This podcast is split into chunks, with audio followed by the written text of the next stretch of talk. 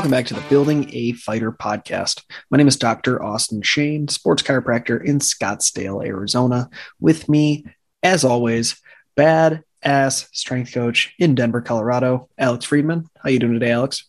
I am doing great. I am fantastic. I am wonderful. I like it. Three positive statements. That's a lot. It's affirmations. Good, good. I'm glad you're affirming how good you are. But today we're going to be talking about programming. We haven't done a science talk in a little bit, so me and Alex are going to be going back and forth on our exercise science programming, um, how we how we actually dictate what our athletes do, why they do it, and then probably debate back and forth a little bit um, if if I know us. mm. So, Alex, I'll kick it to you. I, I made some some topics myself, but yeah what what's the first thing you think about when you're making a program for an athlete? Well i made a hierarchy a while back of like your decision making tree right? Like when you're presented with an athlete with a team with um, someone to create a strength program for or to um, create a performance plan for. And like i time and time again i always go back my number one thing is timing. Like where are we at? What do we have to do? How much time do we have to do it in? Yeah right? So you know, if that's a fighter, it's like, all right, when's the fight? You know, where are we in camp? We out of camp? We got 12 weeks. We got three weeks. What what is the deal here? What's going on? And that spurs all of my next questions, which um, and uh, again, when we've talked about programming, I've kind of outlined that asking more questions is only better for your programs. Um, mm. Obviously, you can get to like a paralysis by analysis of spot, but the more layers of questions you can answer for your program, I think the better the program that it is. Yeah, no, for sure. So and that's, I always go to timing. Yeah, and and that's a huge point.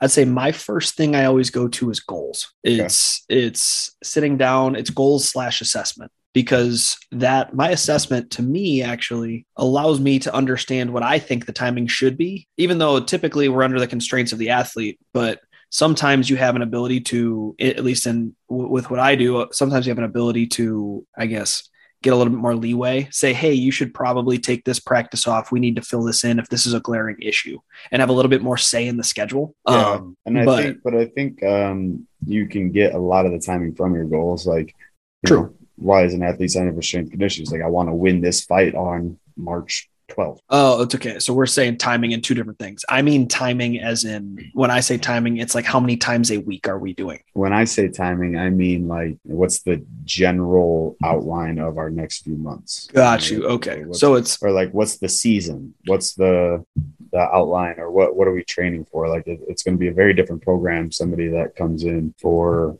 you know, hey, I got to fight in 12 months or right. in 12 weeks. What are we going to do versus somebody that says, you know, I just signed a short notice contract for, in four weeks. I'm fighting. Those are those are that's the type of timing I'm talking about. Got you. Yeah. Well, then that's an extremely that's a part of your goals and your assessment. well, and uh, and by the way, yeah, I'm an exercise nerd, big uh, big boy pants. You. Uh, how many times a week you train is called frequency. I know. I know it is.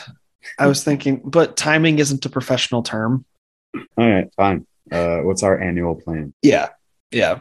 So that's that is kind of what I was looking at as well. So saying similar things. The other thing that I think is extremely important to get out of the way is not just your intake forms and your your goals from the athlete and from yourself as well, because those need to align when you're talking, right. but also getting a physical assessment out of the way. Like getting your assessment to me is one of the first things if not the in my mind it's the first thing you do because you need to go like that that should shape your goals for the athlete yep. that should also shape the athlete's goals because if you're doing testing it should in some way correlate to what they're feeling in a fight or what they're mm-hmm. feeling with their sport so, getting the assessment done, both physical, mental, and previous exercise history, um, getting that done completely, I think should be step one. Yeah, and that should be your first session with the athlete is a, somewhat of an assessment, whether it's a performance based test, like one or two of them in the first week, or whether that's range of motion um, analysis whether that's a what i've done before too is i i've had our like your like trial session or your first assessment session and I just make sure that it's workout that hits every movement pattern that I'm concerned about. Yeah. Or every movement pattern, you know, period that we kind of talk about. So, you know, we go through a, a triset of like squat, row, dead bug. Like I can do a lot of assessing just by watching somebody body weight or goblet squat, you know, yeah. like, um, so or you can go through the FMS SFMA, whatever checkbook that you want, or the building fighter screen, the one that we created for MMA athletes. Like um, that's got to be a primary point in your uh, programming goals, just so that again, like I also said, you have somewhere to go. Yes, yeah. And then next, after after I get done with the assessment, after I get the goals out of the way, that leads me into at least for me, I get into planning, or I guess we we were talking about like you were talking timing. That's what I mean. Yeah. Planning um, is how many times a week, scheduling, how far out are we, and and do your goals match the time frame that we have, yeah. right? So that's that right there is that's a main part of what I do, and that's where we need to start talking with our other coaches, actually having conversations and expanding and trying to talk with the skill coaches or talk with the healthcare providers, the recovery providers, um, and figure out how the schedule matches and where do you fit in because yeah. we've talked about it a bunch. When you're in camp, you are typically the lowest priority, as bad as it sounds, as far as skill work. And then normally beneath skill work, recovery is probably above training, even though we know it probably shouldn't be that way. It should be flipped. But most athletes treat their recovery sessions as more important because they want to recover for their skill work. You know, and I think that, I think that's just in the swing of things that we're in now, where athletes tend to overtrain. So I mean, recovery can take a little higher priority in my book. Yeah, that's not a bad idea. Um, but, but I yeah, do I think, think, if you do a properly programmed lift, you can definitely do a recovery lift, and it can just kill two birds with one stone. Amen. Yeah, that's in an ideal world if you're if you're living on cloud nine. Um, I like cloud nine; it's a good place to be. Yeah, I, I could I would live there if I could. That's for sure. but what I was saying was, you said an interesting thing earlier when you mentioned assessments. You said um, physical, mental, and skill based assessments. I don't know if that's the exact quote. Um, but you can re- rewind the podcast if you really want to fact check. But the mental assessment and the skill assessment, I think, are, are, huge as well. And not a lot of people have those in place, slash, haven't done them in a while, whatever. But like that is a skill coach job, right? Mm-hmm. Like you may have not have it written down, you may not have your formula or whatever, but you're coaching an athlete every day and you're analyzing their skill set and how you can make them better. As a strength coach, talk to their skill coach, you know, as part of your assessment you know what style of fighter are they fighting what style of fighter are they what what do they lack in practice? Do they you know shrink and clam up when shit gets hard? Do they is that the only time that they shine? You know talk to the skill coach and then you can layer that into your your strength and conditioning program. And that's less of like what you're going to write but more of like how you're going to execute it. Um, i think those things are important in this front end of programming as well. I also forgot one part of the assessment. So it, exactly what you said is what I said, right? It's going to be physical, mental, um, your skill assessment, but then also even if you're a strength coach, you should still be watching your athletes film. You're not going to get a better measure of all of their different metrics blended into their sport than actually watching them play their sport or compete in their sport or fight. It doesn't matter what they're doing. If you're trying to get an accurate assessment of how they operate and actually be able to form your goals for the athlete, you should watch a conglomeration of three to five of their fights and try to figure out, pick up what you're seeing. Pick up, hey, is he gassing in the second round? Hey, is he, when he's taking a double leg, does he look like a dog shitting? Like those are things that you don't see through a skill coach's lens. You see through a strength and conditioning coach's lens. And that's valuable advice that not enough strength coaches speak up on. Yeah. And that's 100% why I love going to practice, why I love going to live events, why I love seeing your athletes compete. It puts things in perspective 100% for you. It's like, you know, I think a lot of strength coaches get stuck in this tunnel vision of training, training, training, training. This is our training approach. This is what we should be training. Here's how we should be training. And it's like, go watch competition. Mm-hmm. Refresh yourself on what is important because, like, yes, correcting your overhead mobility is can be crucial to some people, mm-hmm. but you know, but what about the like knockout power? Like, did you have any consideration into that? Like, maybe that's more important than the, the overhead press mobility. So it's just uh, like me, like I said, it gives me perspective to go watch sports and it's like, what can I actually do as a strength coach to um, enhance performance? And I think you get a better answer to that when you watch live competition. 100% and that starts getting into talking about strength coaches speaking up a little bit more back into scheduling right mm-hmm. this is where i think strength conditioning coaches shine um, as far as workload management this is while you're having the conversation with the strength coach about your or with the skill coach about your athlete and about your athlete's schedule you should sit down with them and write out numbers wise 0 to 10 how hard is every practice they take it's something that'll take about 10 minutes to complete to complete if you are efficient. And that'll be valuable information when knowing how to program out hey today should be a big push day. I think uh, corey beasley with fight camp or uh, sorry it's get physical now. He he uses the the color system. There's red yellow green blue right? Today's a red day. Today's a yellow day. Today's a green day. Today's a blue day. You're not going to have more you shouldn't have more than two red sessions in a day right Yeah. so when, when we're doing that, if you talk with the coach and plan that out, you're able to better schedule for your athletes and better schedule the program that you're creating. Yeah, hundred percent. You look. I look at um, one big thing that Bo Sandoval talked about when he was on podcast, or um, was windows of recoverability. Right. So, are we actually recovering from the work that we're doing? We probably shouldn't put all of our grappling days on one day, or we shouldn't put a high intensity um, power session or lift right after grappling practice. Like you're, you're not going to be able to accomplish those um, those intensity numbers that you need to actually get the training effect. So you can sparse out a lot of problems ahead of time if you just have this grid, this um, you know color block system. I do it on an Excel sheet that we can look at where you're you spending your your intense days and practices, where are you um, you know taking it easy and getting your recovery because that's important too. So shifting dates, times, um, and what kind of lift you're doing can have a huge impact on whether it's a successful camp or whether you, you put your athlete into the ground. So I think that's a big thing in planning. And for whatever reason, strength coaches have gotten this this responsibility of workload management, right? you know, I don't I don't know under, I don't quite I, I get it. I understand because we calculate a tonnage and we're like stress managers type of of role, but the workload management to me is is way less of a strength and conditioning coach's um, like output. So I don't know how we got that responsibility, and I'm not complaining that we did. It's great that we did, but somebody's got to have it, you know. Exactly. I, I think it's to me. I think it started becoming that because we have so much knowledge of what overtraining is. Right. You you have the academic knowledge of what's overtraining, what's undertraining, what's minimal effective dose, and you have the knowledge based around that. So it kind of fell on strength and conditioning coaches. You're like, well, now you don't just know that; you have to worry about workload management. Yay! Yeah. Strength and conditioning coaches were a little more approachable about it than physical therapists or, or physicians. Yeah. Strength, it's it's an odd dynamic. Like head coaches and coaches like to work the piss out of the athletes. Sure, strength and conditioning, obviously, you know that's one of the hallmarks of our field is working hard, putting in the extra mile. You know, whereas you almost traditionally, and again, not every practitioner, and I'm sure it's getting better, but like at every PT or, or physician, like shut it down. You know, or you need to recover. Oh yeah, and and it's underdosing out the ass. It's Yeah. they they don't not a lot 15. of yeah, not a lot of PTs, chiros, ATs understand minimal effective dose. They understand what it what a pre-made program looks like, and they give it to people. Yeah, so that's what we're avoiding through this whole process of planning, assessing, um, scheduling, and then what's your next um, barrier? What's your next hurdle that you jump over when you're programming?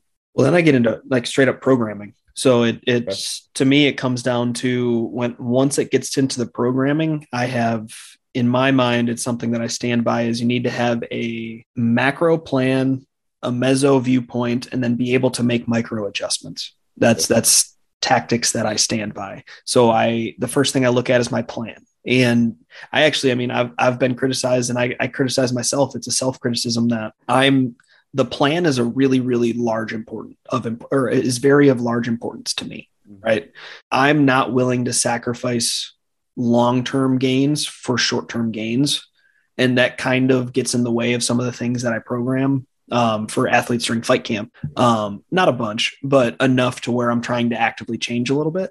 But i think having a macro plan needs to be most people's top priority. What's an example of that macro plan getting in the way of the micro game? Um, uh, like for me, I'm I'm not willing to sacrifice creating proper movement strategy or efficient movement strategies and uh, functional capacity for the short term gains of absolute capacity of Okay. of of overloading super like to getting to the point of almost excessive super compensation yeah, okay. because anybody anybody knows you can work somebody like the you could work the piss out of somebody for six weeks. Yeah. they're going to be dog shit tired. They might be they might not get an injury that camp and they're going to have super compensation. They're going to be extremely compensated. They're probably not in a six week camp going to get to the point where they're going to be completely overtrained. You can work really really hard and you're not going to even touch the point. I mean you you could but you're not going to touch actual actual overtraining right? Right. so you're going to get those quick short term gains. But if you do that three camps in a row guess what? That ends up being legitimate overtraining. And guess what that means? You're going to get hurt. You're going to probably have a disc herniation you're active disc herniation you're probably going to eh, not probably you might get fucking rhabdo like that's happened to a couple people that i that i know of. So to me i look at my athlete and as soon as i start working with somebody the first thing i think of is a three year plan. Where do i need them to be in three years what do I think I can get them to in three years based off of the assessment that I have? And how can I make them a little bit closer to that goal three years down the road every single time they come into my office or into the gym, right? That that's my number one goal because I really don't it sounds bad, but I I don't care about somebody's third amateur fight. I don't. Yeah. I what I do care about is when they're fighting on Dana White's contender series in three years, when they're five and zero as a pro or six and zero as a pro, are they going to be the best version of themselves? That's to me what I think matters. Yeah, no, I I get that. I get that. I think it's time and place uh, for sure, as far as like sacrificing the short term for the long term. Because I think there are times when you need to work on absolute capacity for sure, but I think you can also plan for that by limiting your exercise selection or finding movement patterns that are relatively easy that you can just grind at. You know, that's why you like grind on the Airdyne. That's why, um, you know, Well- ski erg and other things are, are so I- common because Yeah. I view it as a capacity sandwich, right? That's that's how I that's how I program capacity is I focus first on functional capacity. Can can this athlete do the movement and and gain the skill of whatever movement I want them to do and try to boost up their proper form as high as I can. Once I get to their functional capacity, what I think their functional capacity comes close to their absolute capacity, then fuck it, let's throw some weight on that bitch. Like you know what you're supposed to do, you know how you should be moving. No matter what, if I touch your absolute capacity, your form's not going to be perfect. Yeah. So let's have a little fun. And we do that for two, three, four mesocycles. And then once we've boosted their absolute capacity, then we start focusing on functional capacity again. And we kind of go back and forth through that through that sequence. Yeah, yeah, yeah. So it's, it's giving them a foundation. Yeah. And I get that for sure. Okay. So I got off track there. Sorry. But so when you think of the actual plan, you start thinking of this kind of grand long term approach, right? Yep. Um, what's your first decision when you decide to actually put pen to paper and write the program? Um, it's going to be after my assessment, seeing what the uh, hold on metabolic or neuromuscular effects and the desired variables that we need to address. That's that's the first thing. That's the first consideration when I start creating a program. That's where I now that I know the schedule, which was part two. Once I have part three of hey, I have three days to accomplish this set of goals. I need to have this neuromuscular or this metabolic effect throughout the camp or throughout the off season, whatever it may be this is where I'm going to throw this. This is where this is going to mesh together. This is where I'm going to throw this variable to try to boost those goals. So that's my first variable. I you define your buckets. And Yep, then- exactly. And and you put them in two categories, you know, strength, neuromuscular, and conditioning, metabolic. Exactly. Right. So Yep. that's easy. Yeah. Um, so yeah, and, and that that's what I would call priorities, right? That's how I would Mm-hmm.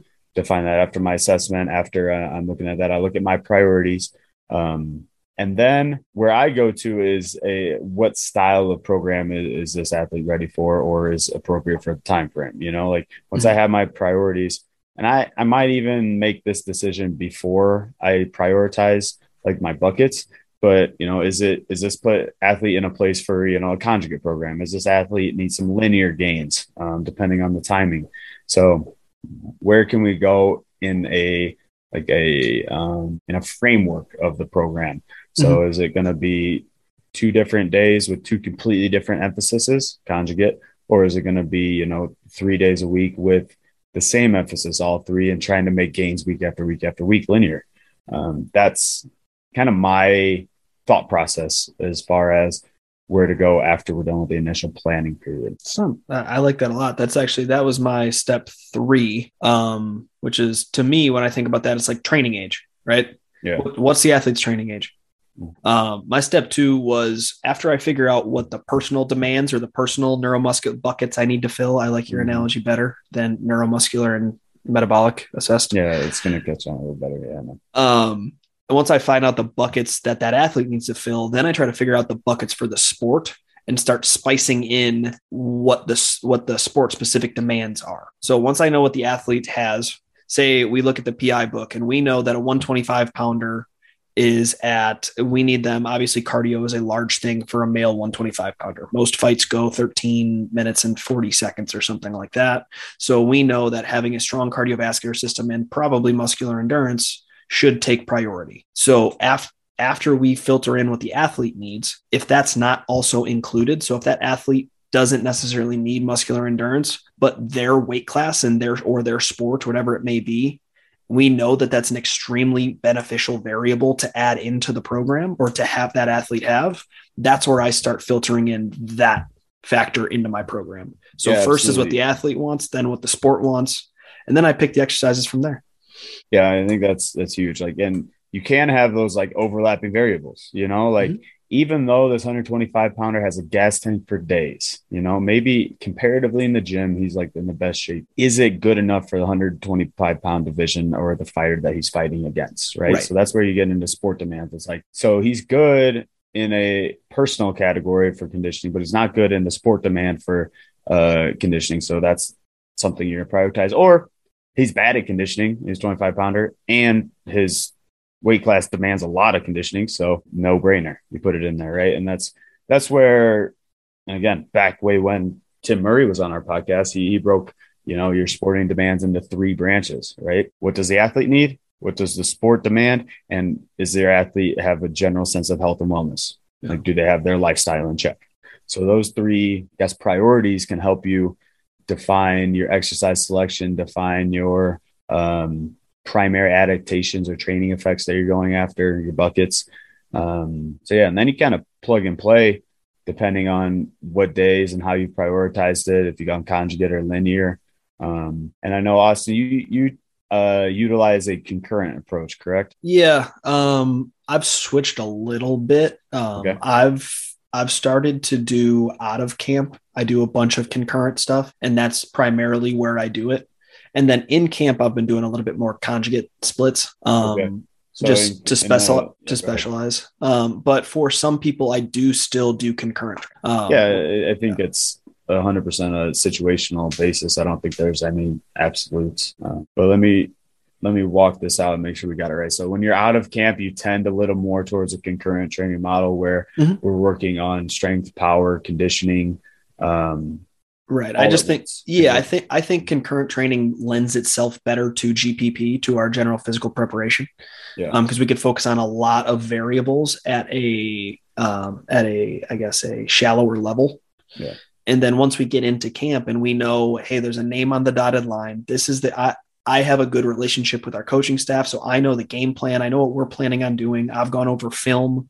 I know what that athlete does.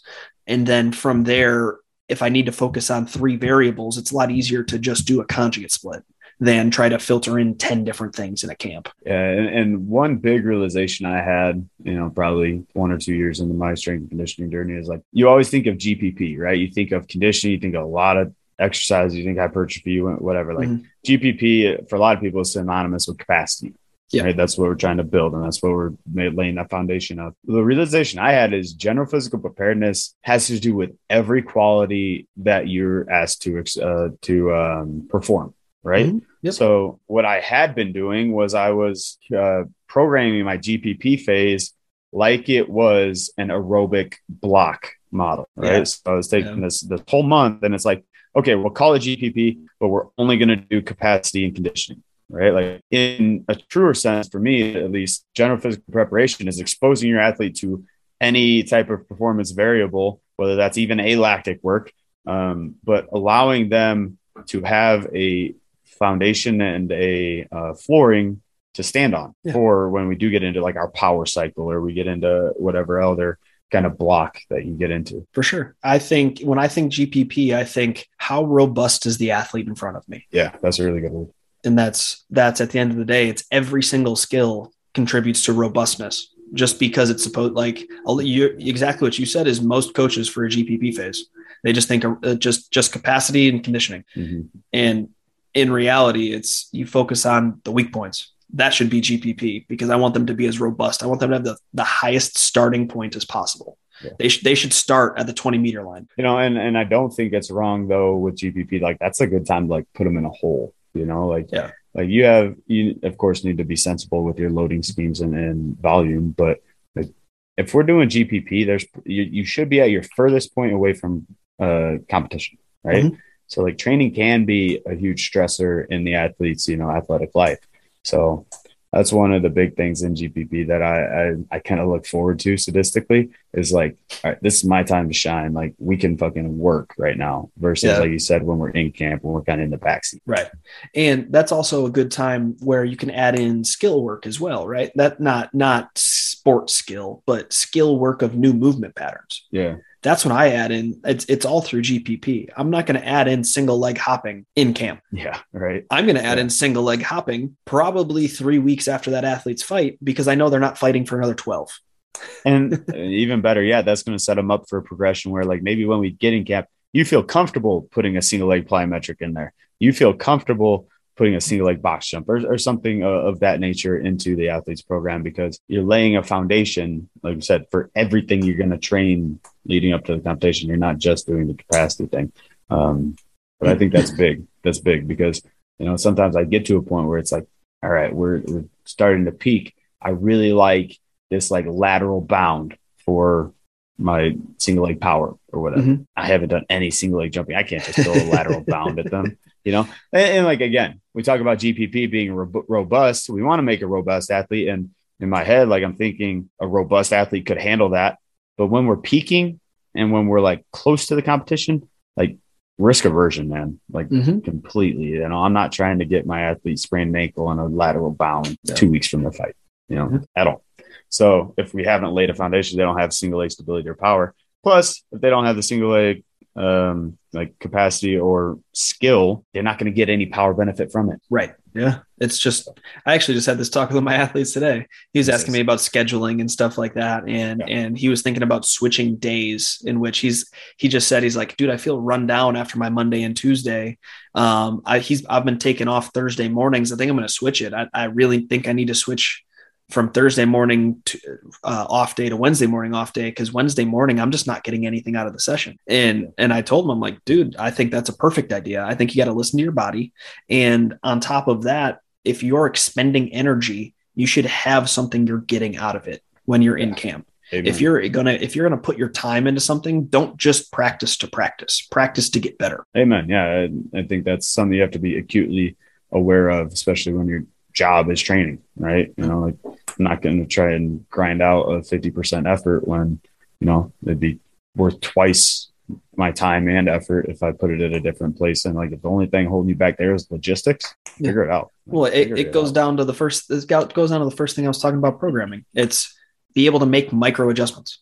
You, you have to be able to make micro adjustments. If you, if you can't have the balls to say, Hey, I think I'm going to switch the schedule let's get everybody on board and you just go through with it and you just like oh it's fine. I feel like shit but i'm just going to get it done.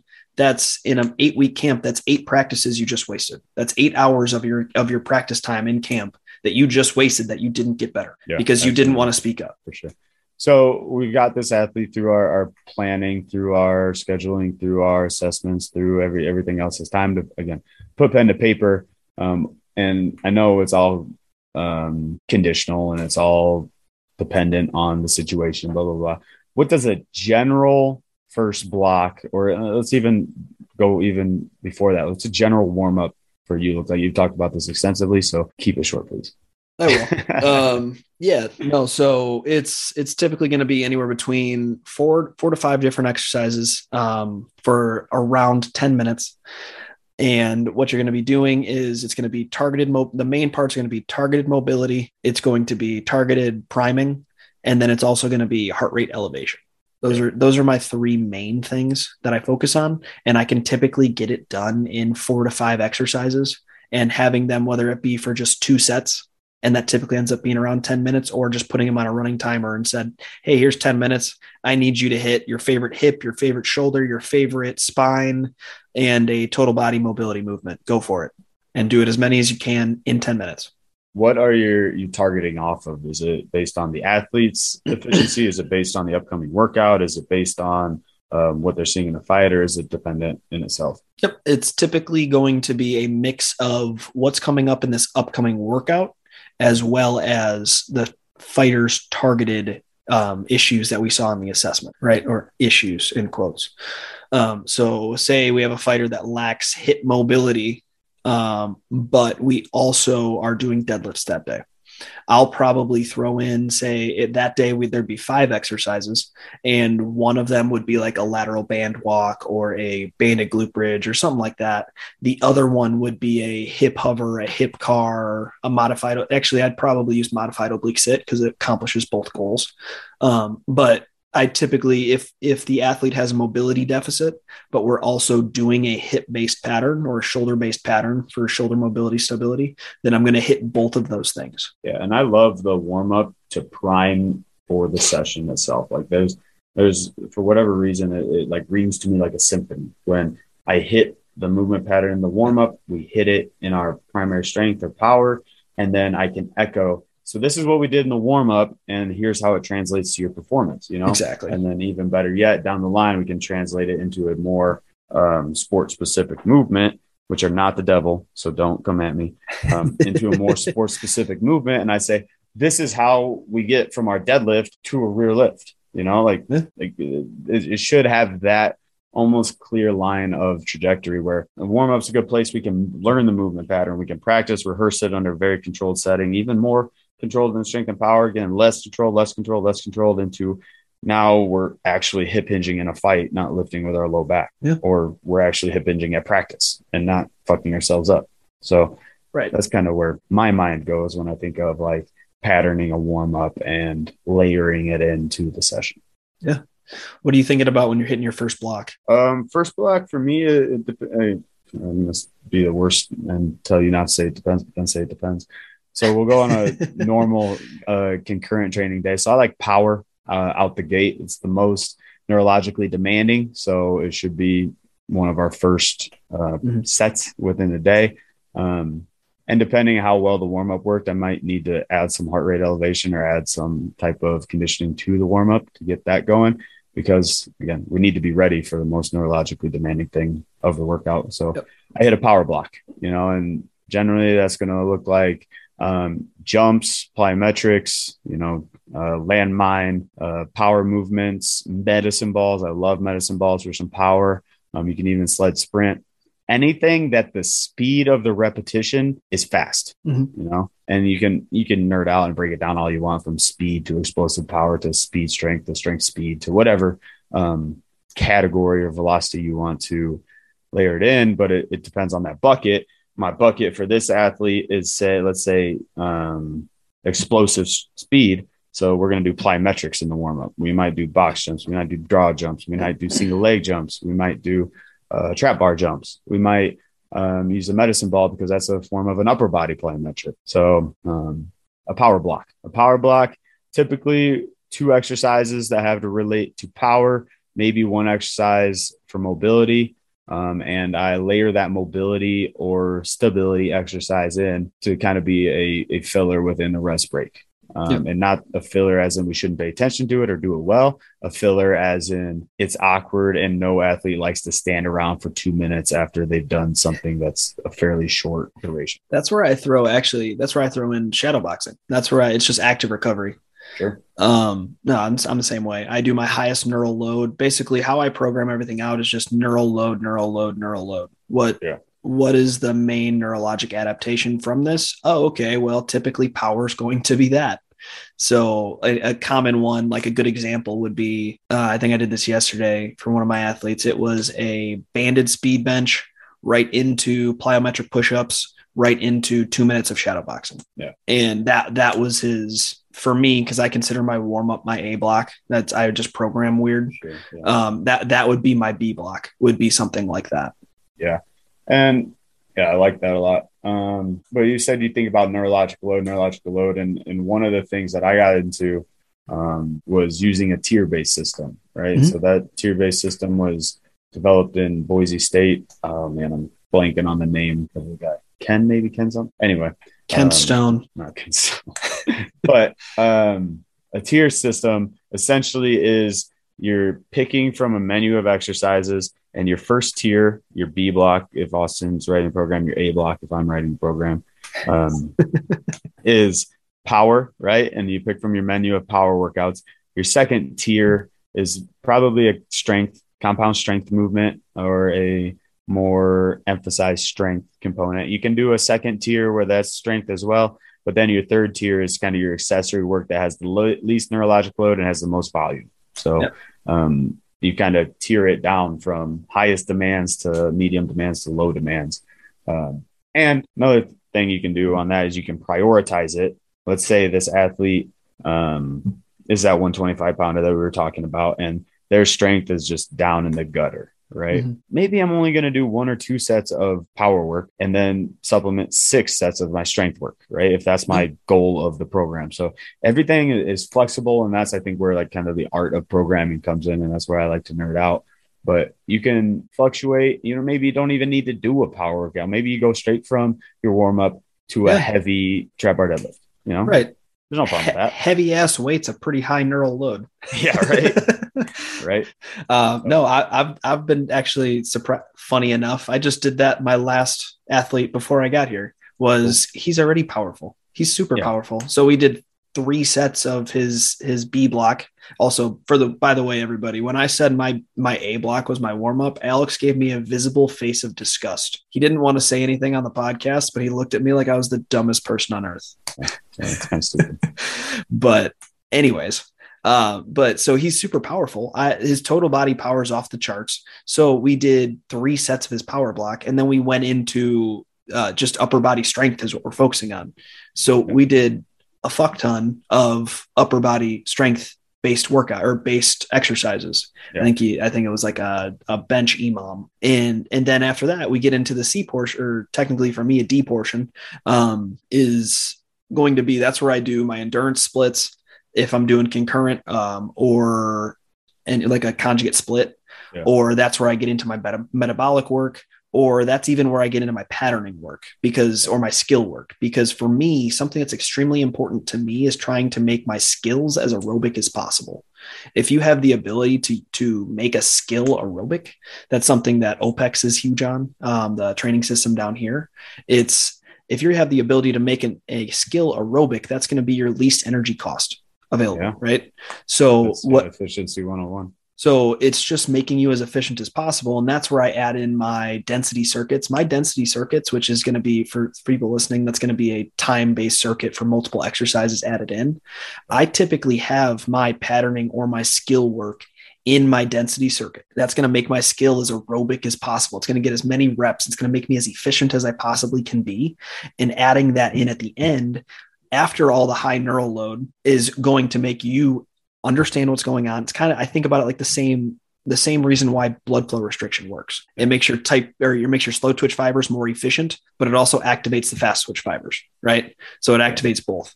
It's the exact same thing for our patterning work. It's almost I'm cutting off your ability to not be tired when doing a skill. So you're doing it from a little bit of a depleted rate. So you have to work harder at it, but then also it makes you more efficient because we added into the aerobic state yeah. at which you're exercising. And if you think about like mental, um, like tensional demands, I guess, if you will, like, yeah, that's the perfect place to be learning skills is like in a aerobic, somewhat depleted state, because that's not when you're super worn out. You're not dead from that. It's not when your goal is output, like in the power block. Like in the power block, it, there's a time and place you have to learn the power movements, of course, so there's skills too. But in a power block, if I'm, you know, having an athlete do a split jerk on a landmine, I don't necessarily want them thinking about technique. Yeah. You know, I want them to think about throwing the motherfucking bar as hard as they can. Be a fucking athlete. So like so and again that goes into this layering idea that I've had. Like you have to um, layer those patterns. Like the previous block should have had landmine pressing in it, should have had this uh, movement pattern already practiced and rehearsed. That way, if I put it in a power, we can get some power out of it, right? If like if I've never done a landmine press and then I say, okay, power block, landmine jerk, like, what the fuck? I'm Yeah. supposed to throw this hard? Are you kidding me? You know? So um, that's another good point as far as layering. I like to maybe add one or two more um, blocks into my workouts as far as like uh, primary, secondary strength. Mhm. So we talk about our first block being power, second block being like the pound, compound strength movement. I can get away with with a lot of athletes another compound strength block, whether we split it upper body, lower body, or we just have movement patterns layered in there. I like almost two strength blocks. Uh, maybe that's because I'm a meathead, but also I, I like to get big bang for my buck as far as a lot of movement patterns in one workout.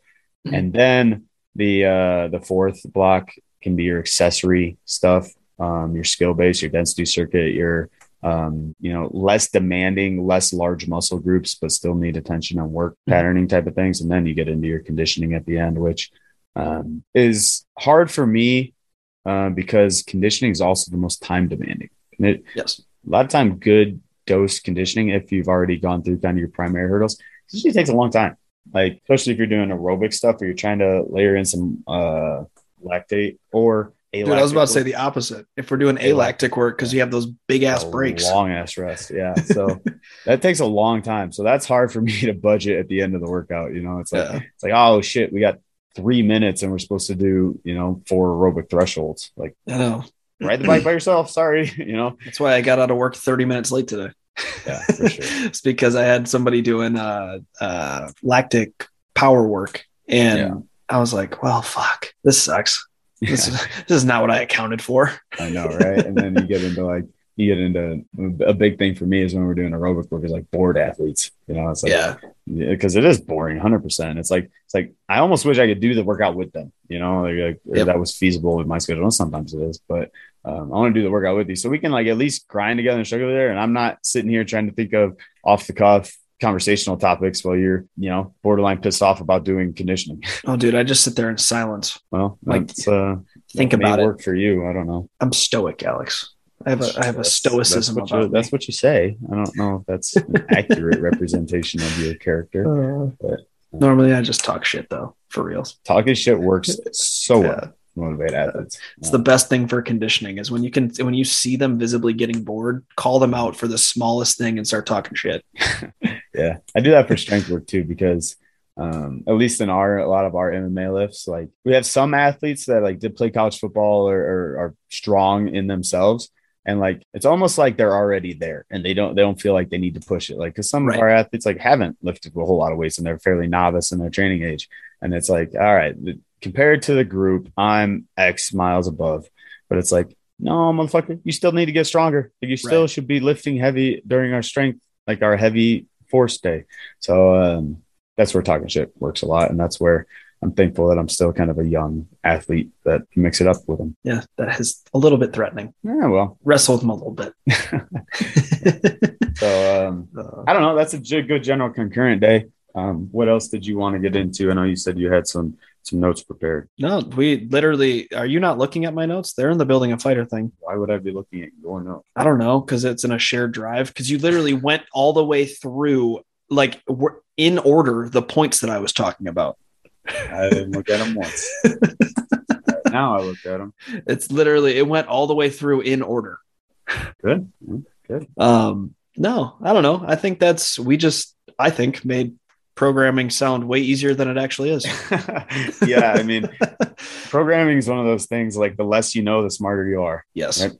If you only have a hammer, then everything's a nail. And like, not to say that simplifying and simple uh, simple workouts are bad, because I the more I've gotten to know, the simpler the workout, the better it probably is. Yeah. But having a, a large arsenal of things to work on can help uh, for your different situations. Like for this athlete, we need to pull this kind of trick out of my pocket, and that'll work really well for them. Versus like this athlete, this athlete, that trick would not work at all. You know, so Right.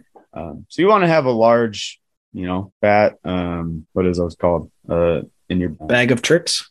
bag of tricks? No, it's a utility belt. You want to have Oh, a, yeah. a lot of tools in your utility belt, but not use all of them at once all the time, which Yeah. I think is a lot of strength conditioning. That's the whole continuing education field. But, it's kind of like we preach at our athletes to be robust in their physical preparation, so we should also be robust in our knowledge. Yeah, and honestly, that's one of the one of the biggest um, commonalities that I have with my athletes, and we talked about and kind of bond about. It, is like you're being ambitious as fuck in your career, and you want to make it right. I'm being ambitious in my career, and I want to make it. Like so, it's not it's not like I'm just here um, exclusively to support you. Like I'm here because I want to be the best me that I can be. Right. Exactly.